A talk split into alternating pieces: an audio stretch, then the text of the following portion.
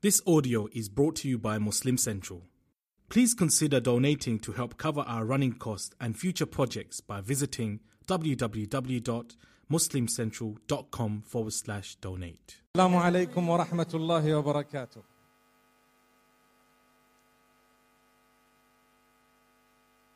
السلام عليكم ورحمة الله وبركاته. So that helped, mashallah. بسم الله الرحمن الرحيم الحمد لله وكفى وصلى الله وسلم على عباده الذين اصطفى. We praise Allah upon all conditions. He is the creator. He created entire creation. He created you and I. He created those before us. He created those we like. He created those we don't like. He created the Muslims. He created the non Muslims. He created humankind. He created animals. He created all the other creatures. Why? He is the creator. He created it because he wanted to create entire creation. And he says, وما خلقت الجن والإنس إلا ليعبدون I haven't created mankind and jinnkind except for them to worship me, which means I'm going to test them. I want them to do something. If they do it the way I tell them to do it, they will be successful. If they don't do it the way I want it, they have failed. All praise is due to Allah. All praise is due to the maker, the nourisher, the cherisher, the sustainer, the provider, the protector, the curer, the one in whose hands lies your happiness and mine, the one in whose hands the, lies the solution to your problems and mine, the one in whose hands lies your paradise and mine, your forgiveness and mine. May Allah subhanahu wa ta'ala be praised. Amin. Praise be to Allah upon all conditions. We send blessings and salutations upon Muhammad sallallahu alayhi wasallam. We prove that we're not jealous of those whom Allah has raised above us. Rather, we thank Allah for those gifts. Because it is Allah who chooses who to elevate and who to drop. When He chose the best of creation as Muhammad, peace be upon him, we consider it an honor. We follow Him. When He chooses some above others, we consider it His power. We ask Allah to bless every one of us.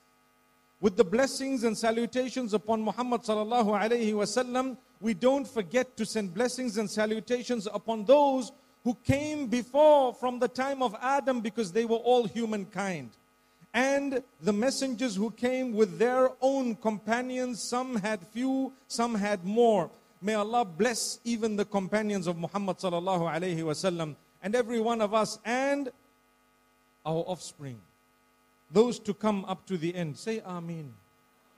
May Allah bless them. You might be thinking, I don't have offspring. Well, if you make a dua for blessed offspring, Allah will grant you a blessed spouse. So when we say, May Allah give you a blessed offspring, may Allah bless our offspring, say Ameen in order for spouses. Ameen. My brothers and sisters, I want to tell you, while we're talking about raising this ummah and the children of this beautiful ummah, we must start by thinking of Allah subhanahu wa ta'ala as the creator, the one whom we are going to go back to, definitely. You're going to go back to Allah. I'm going to go back to Allah.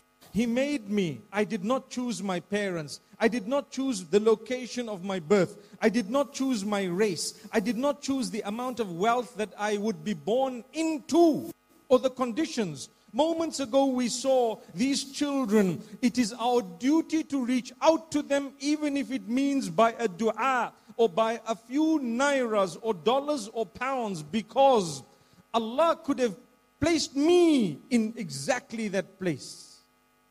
But I thank Allah, showing gratitude to Allah that He has made me much better than so many. I will reach out to those whom Allah has perhaps not chosen what He chose for me. But trust me, He's chosen certain things better for them than I.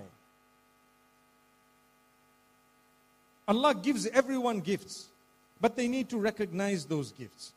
When we talk of raising the ummah and raising our children, we need to understand, like I said, the first thing is who is Allah? He's your maker, He made me. And like I said, I didn't choose my color. so I must respect all colors. I didn't choose my nationality. Life has become such that we have arrived at a point where your nationality is connected to certain factors. But Allah subhanahu wa ta'ala chose for you where you will be born hence, or the circumstances surrounding your life. So you have a certain nationality. If it is connected to your birth, you had nothing to do with it. And if it is connected to your movements, perhaps you may have had a small role that Allah allowed you. But I want to tell you, my brothers, my sisters, if you understand who is Allah, you will understand that you and I are here temporarily. Life will definitely be a struggle. Life is going to be such a struggle because Allah wants us to appreciate paradise. If life was not a struggle and we had everything that we wanted or needed in life, then paradise would lose its value you need to realize that Allah has created difficulties in order for us to prove our connection with Him. So there will be hardship. There will be loss of life. There will be calamity. And Allah tells us, I'm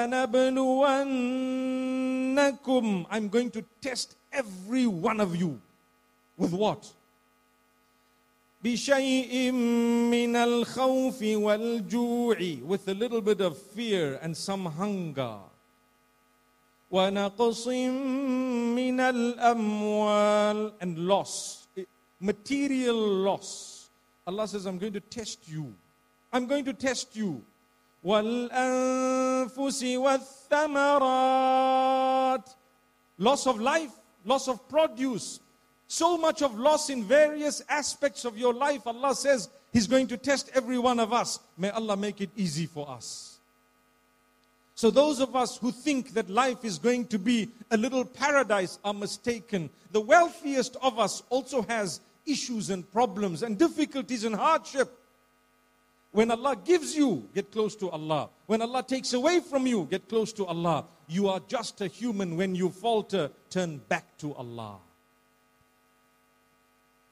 So when you know that Allah is the creator, He made me without me being chosen to be made, you will understand that Allah Almighty will choose offspring for us. Primarily, He chooses for us our spouses, although He has given us a role to play in that. You want to marry someone, subhanallah, be like a person whom that person will want to marry as well. You have a person who wants to marry a good guy, a pious guy, or a man who wants to marry a good woman, a lovely, pious woman who is connected to Allah subhanahu wa ta'ala, but they're not interested in leading their lives in a way that that person would want someone like them. That's a point of starting. When I want to marry, I need to be the person that someone of that nature would want to marry in the first place. So let's mend our connection with Allah. Nothing will happen without a connection with Allah. And Allah knows we're human because He made us. You connect yourself with Allah, you've done a favor to everyone who's going to interact with you right up to the end. When you disconnect from Allah, you've actually paid a disservice to yourself to begin with. You disconnected, you unplugged, this is why salah is five times a day. Connection with Allah is every day. The reason is you need that connection in order to be able to protect yourself, connect yourself to your Maker, and connect those who are going to be connected to you with the Maker as well. You might be thinking, we're talking of raising the ummah. Where are you going? Where did you start? Well, I want to start in a different way. My brothers and sisters, I'm very, very proud of Lagos today. May Allah bless you. In your thousands, sitting for hours, listening to Qala Allahu wa Qala Rasulu is not a joke. May Allah bless you. I don't know what it must have costed to put up this facility for today and whatever is here, but I feel like giving double the amount of whatever the ticket was to one ummah so that the next time they have it, they can actually have it free for us. So if you would really like to appreciate what you have been blessed with today, you need to dig into your pocket over and above thanking Allah. Because this, I can tell you, is not free. One ummah, I am proud of this achievement. May Allah bless you and grant you strength. Wallahi, it's amazing. From where I am standing, if you could see what I can see, subhanallah, subhanallah, you would know people fear Allah, they love Allah, they want to be closer to Allah, even though they are living in the challenges of the world that are so tempting that we actually falter sometimes. But we want Allah, we love Allah, and we want Allah to love us, don't we? May Allah love all of us. So, my brothers and sisters, the biggest favor you can do your unborn children is to choose for them a mother or a father who's going to be the best. Did you hear that? The biggest favor you can do for your unborn children is to choose a mother or a father for them who will be the best. So remember, moments ago we heard Sheikh Abdul Hamid and the others speak about how we will be recruiting for a job, subhanallah. The job as a spouse, but I'm also a spouse, subhanallah. So that favor that you're doing your children would start off by you improving yourself as you are young and as you are growing older. Sister Mariam told us moments ago that 70% of those attending today, according to some who just did a quick survey, are unmarried. Subhanallah. May Allah best bless you with the best of offspring. You know that dua, right? You know the dua. What that means is it's an inclusive dua. It includes in it your spouse and whatever else and the happiness that comes with it, and then the offspring that would be given the best of upbringings by the best of parents. Amen. But I must be the best parent myself. إن الله لا يغير ما بقوم حتى يغيروا ما بأنفسهم Allah is not going to change the condition of a nation until and unless every individual changes himself or herself. I must start with myself. People say, the problems we're facing as an ummah. That wants to blame, that wants to blame, that wants to blame. Yes, people might look and lay blame, but the solution of it lies with you and I. If every one of us can change ourselves, trust me, we've changed the whole ummah. May Allah grant us that change. So, my brothers and sisters, as we grow older, and like I said, I'm addressing people who are mostly not married Improve yourself. Develop your taqwa. Develop your consciousness of Allah. Why? He made you. That's why. He created you. That's why. ألا له الخلق والأمر تبارك الله رب العالمين Indeed, for him was the creation. He made, he created in the first place. So, he has the right to instruct, to issue an instruction. Why do you think Allah has the right to tell you and I what's halal and haram? Why do you think Allah has the right to tell you and I to fulfill our salah five times a day? Because He made you. That's why. He made you, so He has the right. Had He not made us, He wouldn't have any right to tell us, worship me alone. Subhanallah. So when you worship Allah alone, you've developed yourself. You begin to see the light. You know what Allah says? يا أيها الذين آمنوا إن تتقوا الله يجعل لكم فرقانا O you who believe, if you are going to develop your relationship with Allah, He is going to give you the ability to distinguish, criterion, the ability to tell between right and wrong, between that which is correct, incorrect, the darkness and the light, all of that. You are given a gift from Allah to be able to tell what to do and what not to do. My brothers and sisters, many of us are drowning in materialism where our makeup means more than our own salah. Subhanallah. And it's not fair for me to just give an example of makeup because the brothers are also deep into their designer names and so many other materialistic things the cars, the wealth, the earning, etc. All of that, there is a limit to its permissibility, and that is if it comes in the way between you and Allah, then that's where you stop because Allah gets preference always. So don't let yourself drown in materialism. It's not about your accessories, it's not about the latest phone, although we appreciate those things because we are just human. MashaAllah. We are human. I can speak for myself. If I see, for example, I have a phone called the Samsung 9 Plus. I have it. I'm sure when the 12 Plus comes out, I'll give the 10 a break, perhaps the 11 a break. When the 12 comes out, I'm going to be keen to look at it and think, ah, ah, I need to update my phone. It's human nature.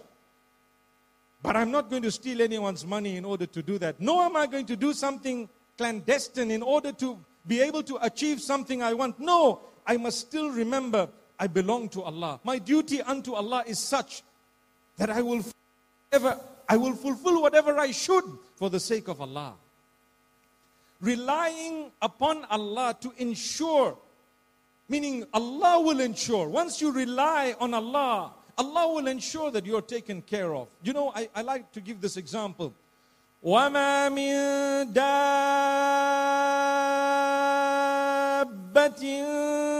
في الأرض إلا على الله رزقها Everything that walks on earth, Allah promises that it is up to us to cater and provide for those things that move. Everything that moves, we will provide for it. We guarantee. when Allah can take care of an ant that I cannot see, do you really think Allah's not going to take care of me, you and I? Moments ago, I was speaking to a group of sisters. I asked them, Who from amongst you is married? All of them said, We're not married. Subhanallah. May Allah make it easy. But I promise you, I'm going to say a statement that some of you might disagree with, but I have to get it off my chest. If Allah has kept you single for a reason, while you keep trying and trying, He knows that there is something in this that is best for you. I always tell those who are struggling to get married and they are trying and they cry Number one, may Allah make it easy for you. May Allah grant you spouses who will be the coolness of your eyes. But number two, I swear, being a counselor myself, being married to an idiot, one who's going to trouble you, harass you, create issues for you that would probably result in suicidal thoughts, is not as good as being single. Subhanallah. I'd rather be single than married to an idiot. And I heard some sisters say, I'd rather have a quarter of a good guy than the whole of an idiot. May Allah subhanahu wa ta'ala grant us an understanding. I'm not here to promote or demote anything that Allah has permitted because that is there. If it's permissible, it's permissible. If something is allowed, it's allowed. But I am here to tell you if Allah has kept you in a certain condition, you need to understand there has to be wisdom behind it even though I may not know it right now. Allah knows it. One day He will tell me. But I trust Allah enough to know that He's kept me single. However, once again I make this dua may Allah bless us all with spouses who will be the coolness of our eyes. And over and above that, with children who will be the coolness of our eyes because it brings me to the next point. We're talking of children, but we have to spend a moment to pray for those who are married, but they have a new problem. What's it? They don't have kids. That is your Jannah. Your sabr is your Jannah. Your patience is your Jannah. There are so many from amongst us whom Allah has blessed with a beautiful, loving spouse, but unfortunately, no children. Do you accept that as what Allah has chosen for you? accepting what Allah has chosen for you does not mean that you shouldn't try whatever you have to or can medically and other halal ways to get the children, to conceive, for example. It's permissible. You should try. There's no harm. Beyond a certain point, you might find it's a small medical matter. It may be. So your trial is also an ibadah. It's an act of worship. Why? Because the Prophet ﷺ has told us that it is part of the plan of Allah to want us to reproduce. So we have to spend a moment dedicating or dedicated to those who don't have offspring. May Allah bless you with offspring. May Allah grant you sabr. I've become very sensitive to ask married couples, Do you have kids? Sometimes that question, if they've been trying for 10, 15, 20 years, it becomes a point of sadness within the heart. So I've become a little bit sensitive. I try to ask the least questions. Unless I'm very close to you, then I would know. Some of us have been blessed with offspring, both boys and girls. So someone says, How many children do you have? And you might just say, So many boys, so many girls. Can I tell you how many I have? You want to know? MashaAllah, seven girls.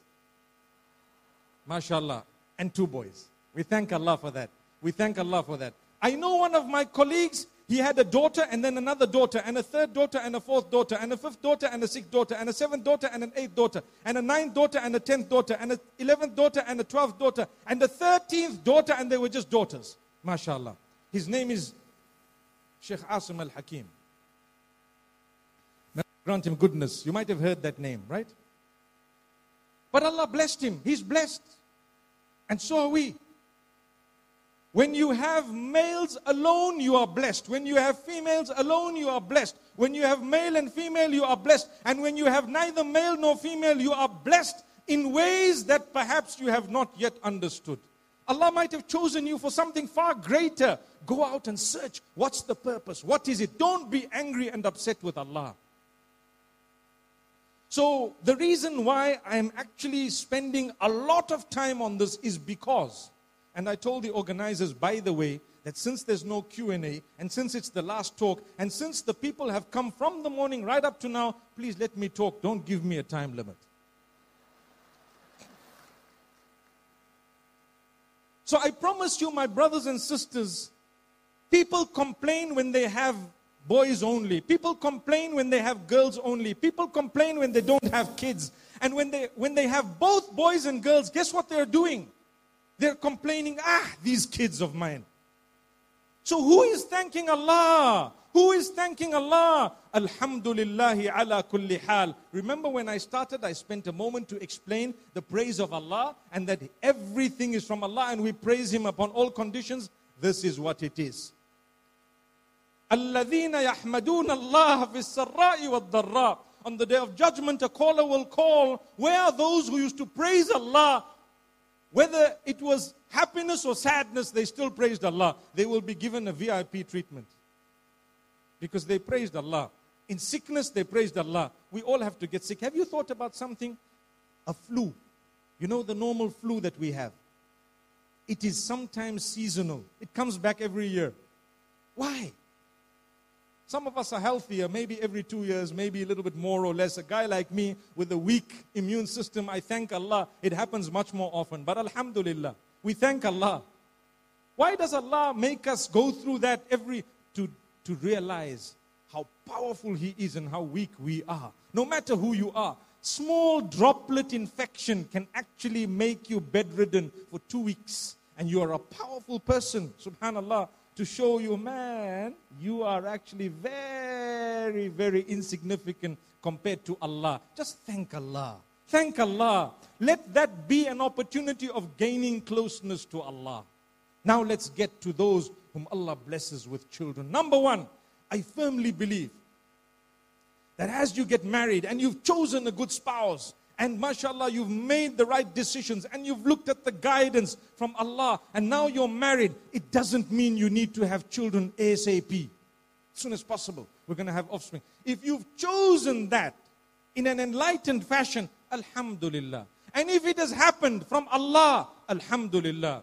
But if you could, I'd rather you actually gave it a little bit of a break to get to know one another a little bit better this advice would not have been given to you a few decades back, but now it is because we are facing thousands, if not millions, of children of divorced couples, broken homes, who are struggling, who've lost the path completely. And it was quite simple to wait.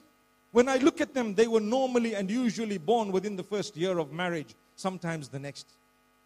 Why didn't you just wait a while? I need to make sure that I really believe this person is deserving to be the father of my kids or the mother of my kids. It's not haram from an Islamic perspective. No, not at all. Especially when you see the result of the mistakes people are making. They have one kid, two, three, four, and after that, everything is gone. What happened? You kept her pregnant. Why? For whatever reason. It's not prohibited, but why did you bring in kids when you knew there was something wrong with your relationship or you were not yet 100% certain of it? It's not wrong. You cannot speak about raising an ummah without advising couples to say, be careful, hold on, relax. Don't just be so quick. I remember recently I attended a wedding. At that wedding, I met the, the groom, I gave him a hug, and I told him, May Allah bless you with offspring. He told me, Not just yet. I told him, Why? We're learning, right? He said, I want to travel the world. I want to enjoy life. Just me and her. And perhaps after five, ten years, we'll have kids. I told him, and how do you know that you're going to have a life that will span beyond or up to that five or ten years? How do you know? What, why did I ask him the question, How do you know? Because because I wanted him to correct that slightly to say that inshallah I'd like to wait until I'm 100% certain rather than making it a dunya and a worldly reason to say I want to see the world. You can see the world with your kids. That's just an excuse. Because daddy don't want to help mommy anymore, so he says, "Well, once we have kids, I'm sorry you, we can't travel because you know now it's a stress."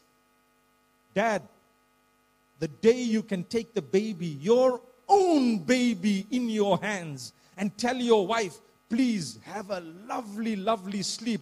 I will take the baby and go into the next room to ensure that you have a great sleep because tomorrow is a Sunday and I don't have to go to work and I'll make you the breakfast and bring it for you. That's the day you have the happiest home. You have taught generations and people around you realizing that I am also a father as much as she is a mother. It doesn't mean that she has to do X, Y, and Z. I know of people, subhanAllah, as much as we as Muslims are taught not to mix our roles. Definitely, that's there. We don't mix our roles, but show me an Islamic evidence that tells you that as a man, there's no role for you to play in the upbringing of the child, it's only to do with the mother. Where is that? Show me the hadith. Show me the verse of the Quran. It's not there. Because parents, it's your responsibility in a joint fashion. And one of the reasons that we are struggling, not only the divorce and the broken homes of people who want to have kids so quickly without realizing that it's my responsibility to this innocent child to make sure that if I wasn't 100% certain in my own way with my spouse, I shouldn't have brought that child. Number one. Number two is if you have the children, learn to soften up towards your spouse. Because you know what? It's not about you. Don't be selfish. We have people who say, I want to divorce her, or I need a divorce. My husband is a bad man. How many kids do you have? Seven. I'm fed up. Seven kids. Seven kids. And now you realize he's a bad man. Subhanallah.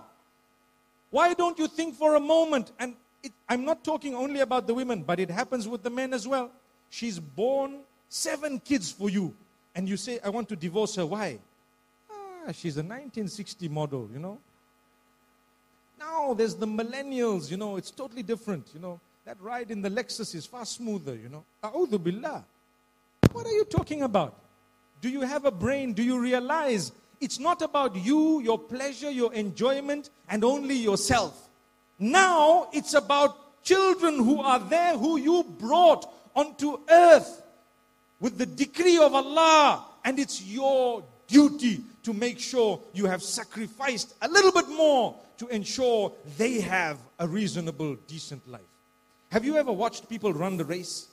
The 100 meter relay, the 400 meter relay, they call it, 100 meters each, and you pass the baton and you pass the baton. I promise you, my brothers, my sisters, in life, we are called Khalifa. The term Khalifa means those who come one after the other. I am supposed to have gotten a baton from my parents and I'm supposed to hand it over to my children and they're supposed to give it to their children. That baton has the torch of the deen, subhanallah. I'm supposed to hand it and this is when I fulfill part of my duty unto Allah regarding why I'm on earth, subhanallah. So if I just say I don't want this marriage anymore, what did I do to the baton? You're running the relay halfway, you look at what was his name? Usain Bolt. You look at him and you say, ah, it's okay. I'll leave the baton, I'm going away. Why? Are we going to lose anyway? He might run in a way that it will win. You may have children through whom Allah will grant you Jannah because of their dua, because of their goodness, because of the fact that you sacrificed, you wanted to see them succeed even though you didn't achieve what they have. And you couldn't have achieved it for whatever reason, maybe. But because you looked at the broader picture and you were not selfish, Allah subhanahu wa ta'ala will definitely let you taste the fruits of your sacrifice. If not in the dunya, then in the akhirah. And if you're fortunate, then in both. So if you are going to have children, remember, you need to sacrifice as parents. I was speaking about the point that the fathers also need to contribute in the marriage. The last time I was in Nigeria, in fact, not just the last time, but some time back, I asked a few brothers, Have you ever changed the nappy of your kid? Talking of marriage. Nappy? What nappy? Nappy? I'm not saying it's your job. But I challenge you have you ever done it? If you haven't, your fatherhood skills are not complete. We're only talking of skills. I'm not saying it's your job. My sisters, I'm not encouraging you to say, Did you hear the talk today? There's, there's the nappy. This is something called wet wipes. This is something else. Go for it. And when he's done, you inspect it and say, ah, four out of ten. Try again tomorrow morning. And then midnight, you get him up. Forget about tomorrow morning. It's happened. Do it again. I'm not encouraging you to do that. No. Let's not abuse religion. Let's not abuse things. But what I am saying, let's be conscious of one another. Let's love one another. Let's show that mawadda and rahma. You know what that means? When you're married, Allah says, وَجَعَلَ بَيْنَكُمْ مَوَدَّةً وَرَحْمَةً Allah has placed between you mawadda and rahmah. The love and the mercy. Mawadda is one of the highest levels of love. Allah didn't say hub. Allah says mawadda. Mawadda is a closeness and intimacy. That love that is filled with the highest level of affection, the care. And rahmah means mercy. That's the wife. That's my the mother of my children. Subhanallah, there is a rahmah. I feel the mercy. Part of the rahmah, isn't it that when you see her struggling, you can say, Don't worry, tonight I'm on God. That's what I'm saying. It's rahmah. So some people say, How come I'm married? Allah promises us mawadda and rahmah. I feel neither mawadda nor rahmah. Can I tell you one of the diagnoses? Because perhaps we're involved in sin. That's why. One of the reasons. Perhaps we have unplugged from Allah. Sins generally are of two types. One is you're not doing what is compulsory, and two is you're doing what is prohibited. Two things. So, my brothers, my sisters, we don't feel the love because we're involved with another woman. That's why. So now you come home, you don't see the mother of your children as the mother of your children anymore. You see her as this lady is five kilos more than the other one. Wow, five kilos. She gave birth to one child. You are fortunate, subhanallah. I remember a man with a belly, big belly. You know, the men after the age of a certain age, maybe 35, 40, sometimes more, sometimes less, they develop a belly, subhanallah. It's the mercy of Allah. So that the woman can say,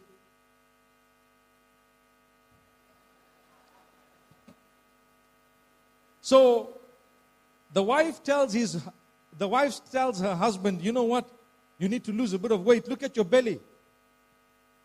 So he says, Look at yours. She says, I'm pregnant. I'm about to give birth. I'm about to be a mother. He says, Well, I'm about to be a father.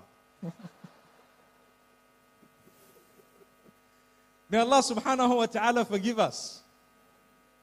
We sometimes don't realize that as much as, I'm talking about men, as much as we'd love our wives to be the most good looking, you need to understand those looks go beyond that which is just physical and outward into the heart.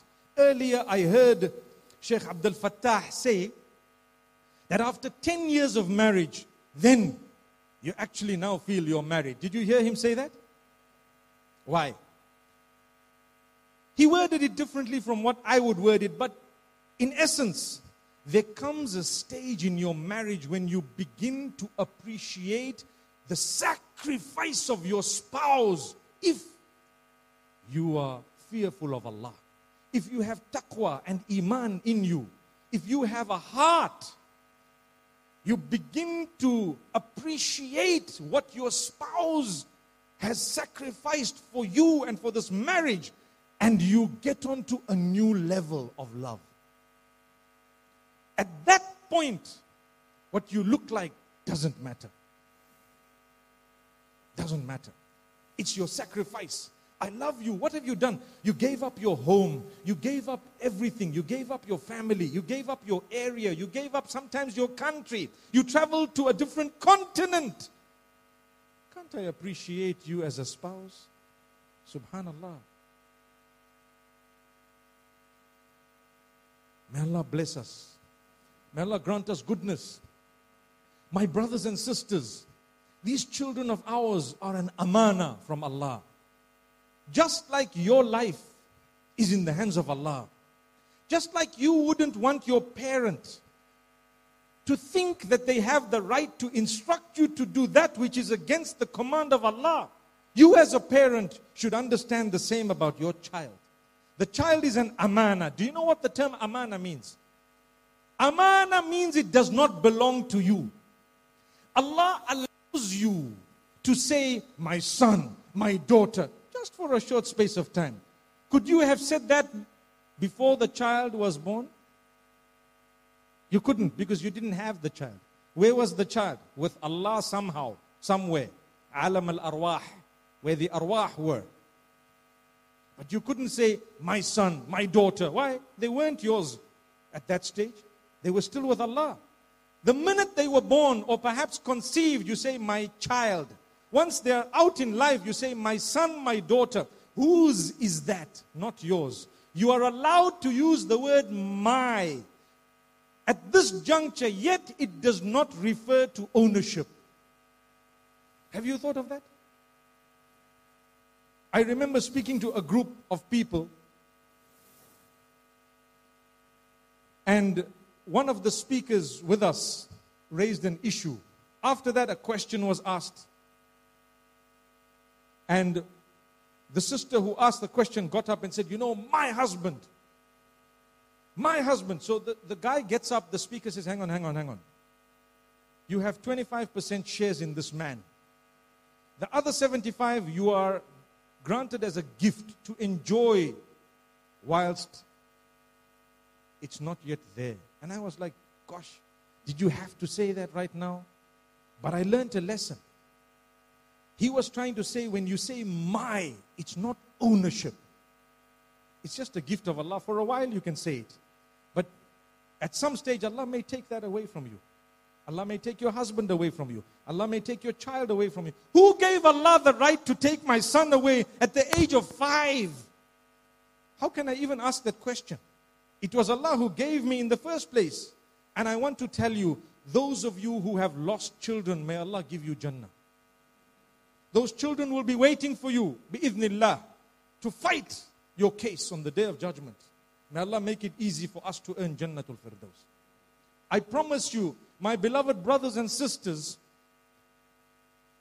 if you think you have a problem, just go back to the life of Rasulullah sallallahu wasallam and read his life, and you will find that he didn't lose one child, he didn't lose two children, he lost all his children in his lifetime besides one. Who was that one? Fatima radiallahu anha. She passed away just a few months after him. Have you lost children? If the answer is yes, the best of creation has lost all his children in his lifetime. It's not a sign of the displeasure of Allah. It's not a sign that Allah didn't choose you for something good. No. It could be a sign of the love of Allah. I remember a brother who had several children and he lost a few of them, a few of them in a car crash. And he was so upset. And 10 years later, he told me the amount of trouble that the rest of my kids have given me I sometimes, through my weakness, wish that Allah had taken them all away.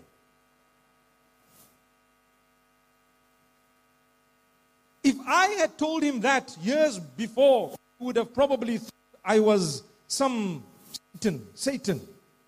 But he's saying it himself that I see the wisdom of Allah. Maybe Allah took these kids away because Allah did not want me to struggle with their with their upbringing. Perhaps. So you don't know. You don't know what Allah has in store, what Allah has planned.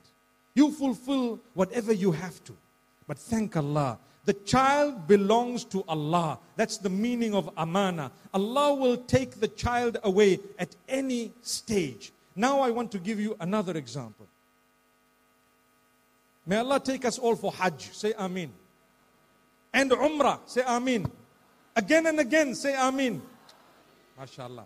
I'm sure one of those Amins is accepted. Uh, bi'idhnillah. Okay. If your neighbor was going for Hajj and they were leaving the house and they told you, listen, here are the keys. Please, can you take care of the house? We're going for three weeks. We're going to come back. Do you have the right, once they're gone, to open the house, take the car, start driving, going out, change the paint of the car, come back, change the painting of the house, break a wall, make something else in the kitchen, take something away, put it back. When they come back, they'll say, What happened to this house? Right? We would never do that if we were honest people. We are doing it with our children. Allah gives us and says, Look, I'm going to give you. You made dua for a good spouse, we gave you. You made dua for children. I'm giving you for a while. I'm going to take this child away. And between now and then, I want you to make sure that you only do what I have told you to do because it's mine, not yours. So, from a young age, do not let that child sit with cartoons, with phones. Wallahi, I've had a question that was asked to me not long ago saying, You know what? How can I seek the forgiveness of Allah because my three year old was watching pornography on my phone. Why? How? I couldn't believe it, but now your three year old knows more about your phone than mine. Or than anyone else's, than anything else. Let me word it again. Your three year old knows more about your phone than you. They will pick it up. I recall I had put a little finger. You know, there is, there is this uh, system of opening your phone with your eye and your finger. At one stage it was the thumb, now it's the eye. And the child says, No, come here. Don't just give me the phone. In your finger, put it here. It's your finger that's going to work here. The children know the pattern on your phone, how to open, what, what not. What number one is for a child to access porn at that age, it means it was somewhere in the phone.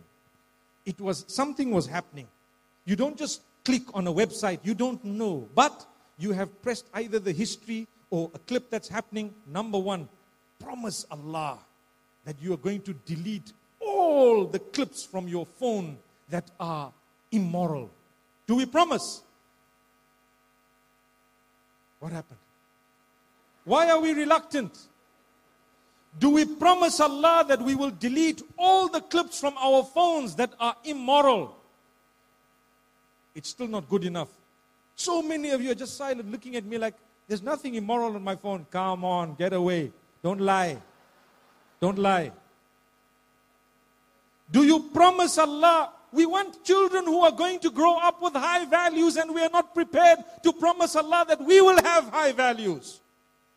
Come on. Do you promise Allah you will delete every clip that is in your phone that is immoral? A little bit better. MashaAllah. May Allah make it easy for us. Be strong. Be hard on yourself so that you don't need to be hard on your children. Many of us are so hard on our children. Wallahi, I receive emails telling me that, you know what, I caught my father doing this, doing that, watching porn with a girlfriend, with this, that. I've read some of it. What do I do? I'm broken. I don't know whether to bash his face or what to do. Allahu Akbar. Your father. Allah has blessed you, my beloved parents, with an automatic respect from those children. It's we who spoil it. Automatic. Like what I said, when you get married, if your heart is pure and your connection with Allah is good, wallahi, you have to feel the mawadda and rahmah. Because Allah promised that in the Quran. But if you don't feel the mawadda and the rahmah, the, the, the love and the mercy, there's something wrong with your connection with Allah. The same applies. Your children, Allah made them mimic you automatically. You wear hijab, two year old, one year old wants to wear the hijab. You read salah, my beloved brother, one year old, your son will fight to come to sujood next to you while you are reading salah. It's automatic. Who told the child? Nobody. That's why if you look at the hadith of salah, the Prophet ﷺ says, Muru awladakum bis salah wahum abna sab'i sinin. Instruct your children to read Salah when they are seven years old. Wow. When I looked at the hadith, one of my teachers told us that that means don't instruct them before that. And I was like, what? How can I not instruct my child when he is four or five? I said, come, let's read Salah.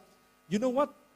I was taught that the child should do it just by you leading by example before the age of seven. Before the age of seven, the child shouldn't be instructed, but rather should want to do it without instruction. Because they've watched you. Sisters, mashallah, we are dressed so beautifully in lovely hijab. I always give an example to others in the Western world and even in Muslim countries. I tell them, when I go to Nigeria, come, come with me, see the hijab there. Subhanallah. May Allah bless you. Don't give up your Islamic identity. We give examples of you by the will of Allah. I love to speak highly of these countries in West Africa because I've seen with my eyes what I've never witnessed even in Muslim countries. Thank Allah. Alhamdulillah. Don't give up your Islamic identity. We have it, and we are doing it willingly under tremendous pressure to give it up, but no one is forcing us to remove it. Thank Allah. There are places where they want it, but they are being forced otherwise. So I tell you, my beloved brothers, my sisters, when this child is before the age of seven, ideally taking from the hadith of Salah, you're supposed to encourage the child not by way of instruction, but by other means, primarily them learning by example. Who led them by that example? You. You were leading by example. Time for salah, you speak of salah. You have the adhan. You have, for example, imama. You have a special place in your house where salah is fulfilled. You have the burqa and various other clothings that are worn, or perhaps Quran, something else that you sit and read, the children will follow automatically.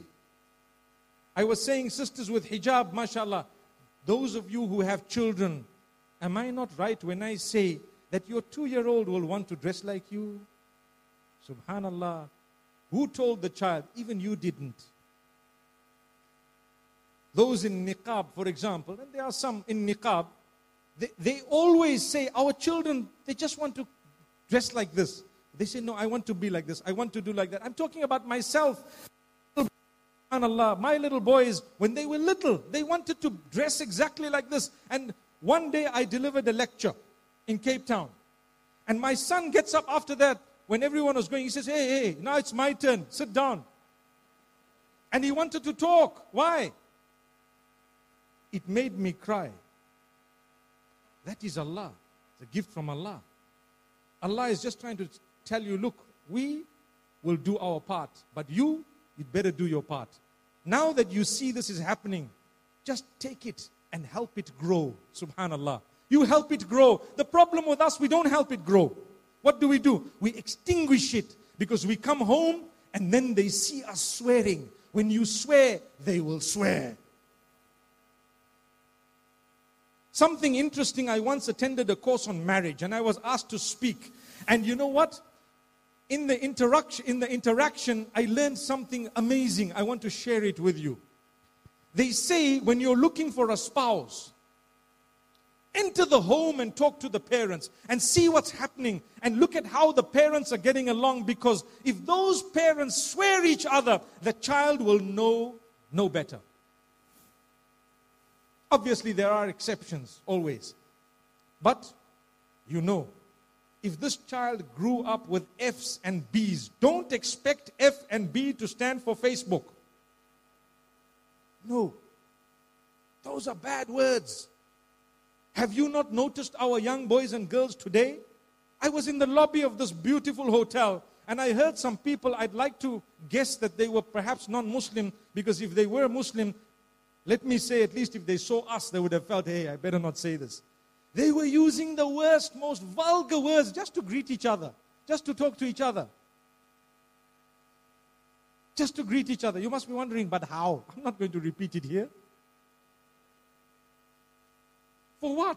Why has it become norm? You want to greet someone, you've got to swear with the M word and say, yo, what's up? Come on. How?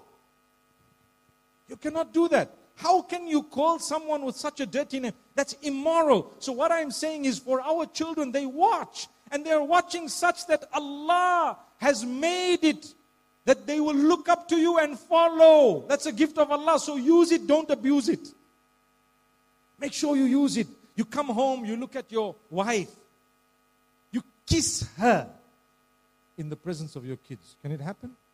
Nigerian men will say, What? What did you just say? Me? My kids watching. I'm not talking of a long romantic kiss that should happen perhaps behind closed doors. I'm talking of a peck, perhaps, a word of love, perhaps, a hug, perhaps, so that they know how to treat their spouses the day they have spouses. That's what it is. I'd love my kids to know. Sometimes they look and they actually look away and they're like shy, but I wanted you to see it. That's why I did it. You need to know what goes on here. Because if not, you're not going to know. When you have matters and issues that need discussion because there's disagreement, do it behind closed doors.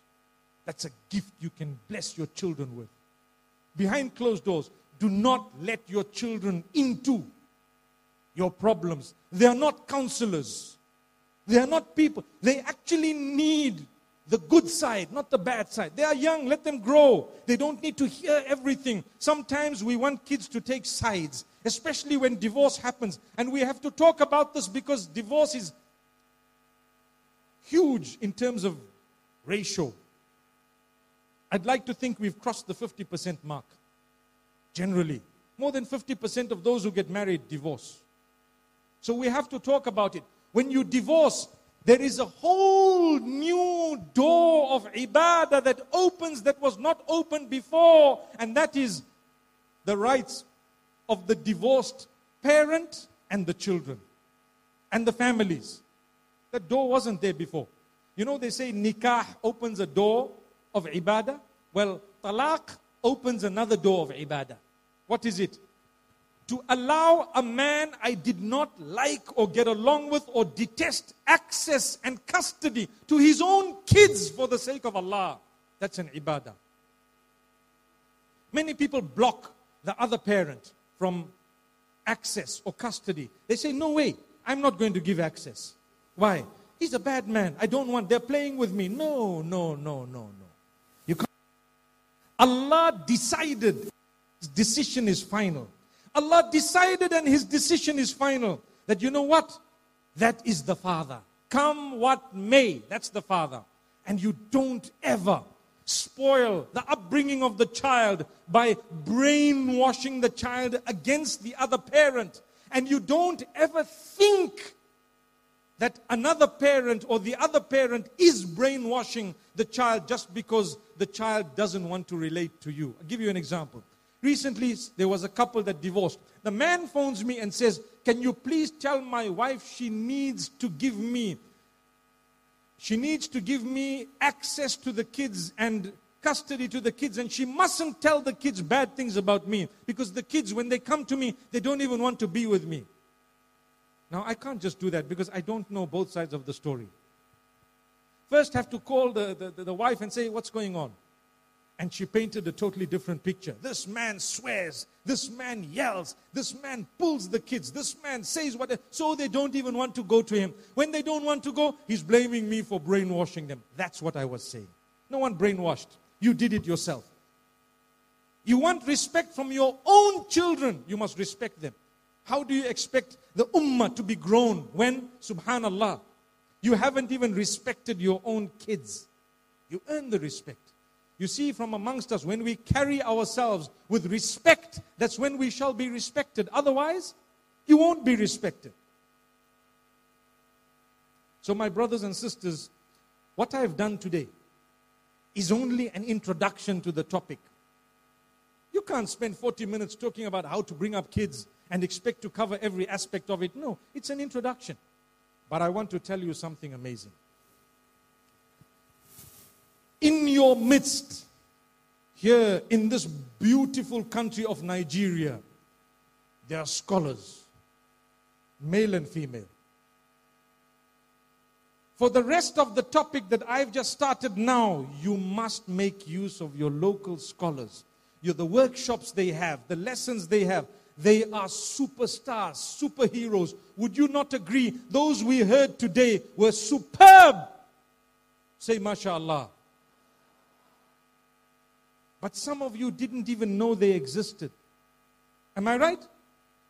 Come on. Allah is going to ask you about the ni'mah, the favors that He blessed you with. Allah is going to ask you. Brother is telling me time up. Is time really up? Thank you, brother. We are democratic, mashallah. You heard what they said. But don't worry, we'll round up, inshallah. So, subhanallah, my brothers, my sisters, make use of the local scholars. That's my cry. Because you have in your midst those who are more qualified than I am. I promise you. But you haven't made an effort to search for them, to look for them, to listen to them, to check. There are those who are so beautiful that I would learn so much from them myself. And I feel embarrassed sometimes to be compared to some far higher than I am. So, do we promise we're going to make use of the local scholars? Do we promise? MashaAllah, Tabarakallah. May Allah subhanahu wa ta'ala bless you. May He bless this nation. May He bless our families. May He bless those who are going through any issues. May Allah help you through your issues. In fact, let me word it differently. Oh Allah, help every one of us in the issues that we may be facing in our own unique lives. Amen. My brothers and sisters, it's been an honor to be speaking to you. And really, I think I need to go back and take notes from my own talk in order to be able to practice what I preach. May Allah forgive my shortcomings and yours. May Allah open our doors. There's only one problem. Today, I didn't crack any jokes. Did you notice? You noticed? So let's crack one. So, what happened is there is a television station full of young people here, right? Young people. It's called Hal TV. Have you heard about it? H A L. It stands for Halal TV. Hal, the first part of it, right? So these young people on Friday, they happened to meet me at their little studio, which is mashallah small. And I went in and I saw the enthusiasm and I saw the young boys and girls there, mashallah. And they were so, so, you know, uh, powered up and I told them, inshallah, in a few years, you'll have such a big place you won't even know. Allah will bless you. You So what happened is they had a little question that they were asking towards the end of the, the program. We're going to ask quick questions to all of us, and there were four or five of us seated. I was the only non Nigerian. So the quick question was name three, name three Nigerian foods. Now, how can I do that? So one said X, Y, Z. The other one said A, B, C, meaning they rattled out names as quick as they could. And then it came to me, and I'm the last one. I was like, Guy, I'm the only foreigner. You should have started with me. At least I could have had a bigger, you know, a broader selection. But now, what am I going to say? So all I did is I said, you know what? Uh, as soon as it came to me, I said, Jollof.